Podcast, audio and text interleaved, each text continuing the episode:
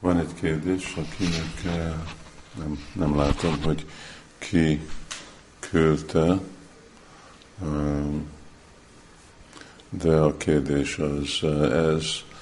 Eh, egy levélbe Sula Prabhupád írta Gyaruraninak szeptember 1967-ben az első paragráfus azt mondja, hogy a hat Goswamik nem mind örök társai Krisnának, Saprutpa és Raganát Goswami örök társa. Hogy tudjuk ezt lehet egyesíteni a Gorgonodös tipikával, ahol, mint például az van mondva, hogy az, aki előtt Ragamanjari volt, az most Ragnat Bata. Ő Rárakonnak a, a partján él. Ez a 185. verse.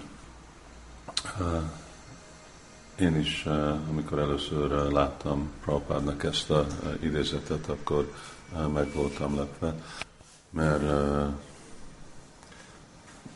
Gorgonadés Tipika más írásokban is van a lista, más, hogy a Goswamik milyen más manjarik, mind hasonlóan, hogy Sanatan Goswami meg úgy van ismerve, mint Labanga Manjari, Gopal Bhatta Goswami, meg Guna Manjari, vagy Jiva Goswami, meg Vilas Manjari. És én ezt két módszeren oldom meg. Egyik aminek az alapja persze, hogy amit Sül Prabhupád mond, az mindig helyes. Egyik, hogy a más időben a hat más személyek, és valamikor mindegyik örök felszabadult lélek, valamikor valamennyi közöttük felszabadult lélek. És amit Sula Prabhupád itt utal, az egy ilyen, hogy valamikor azok a, a társak örök felszabadult lelkek. A másik megoldás az, hogy amikor a nevük vannak adva, ezek a manjarik, ezek nem, hogy mondjuk ebbe a példába, hogy Ragamanjari, Vagonatbat Goswami, akkor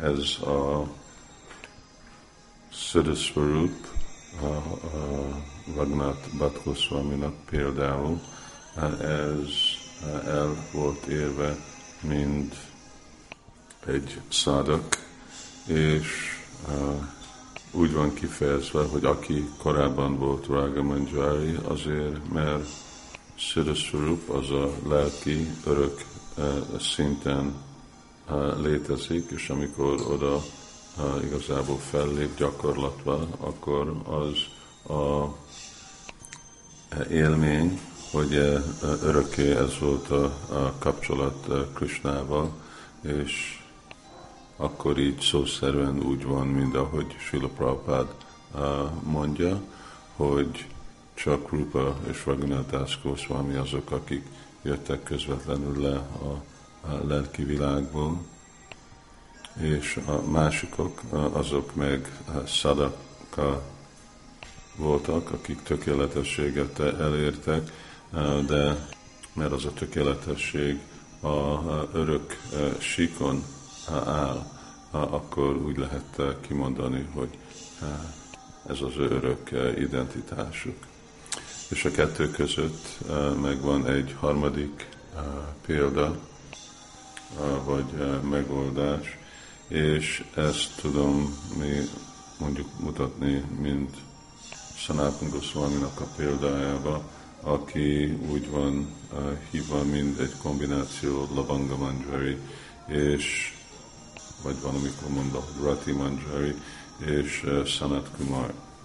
Szóval Sanat Kumar nem egy örök felszabadult lélek, ő fia Úr Brahmának, és uh, amikor Sula Prabhupád itt beszél más Goswamiról, akkor inkább arra az aspektusra beszél róluk, amik meg nem a örök felszabadult aspektus, szóval mint Sanatan Goswami, az, ami uh, Sanat Kumar.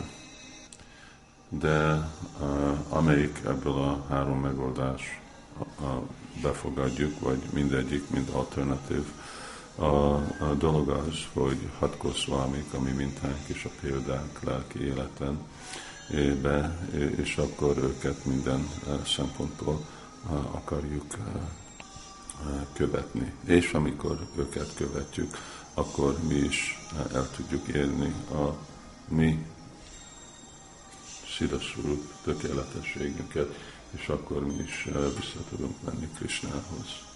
Hát most csak ennyit fogok beszélni, jöttem vissza egy találkozótól, megyek egy másikhoz, egy harmadik, ami még Krishna völgyön túl van, és aztán majd holnap, holnap után egy kicsit több időt tudok ráncálni a packászra. Hari Krishna, remélem mindenkivel találkozunk hétvégén.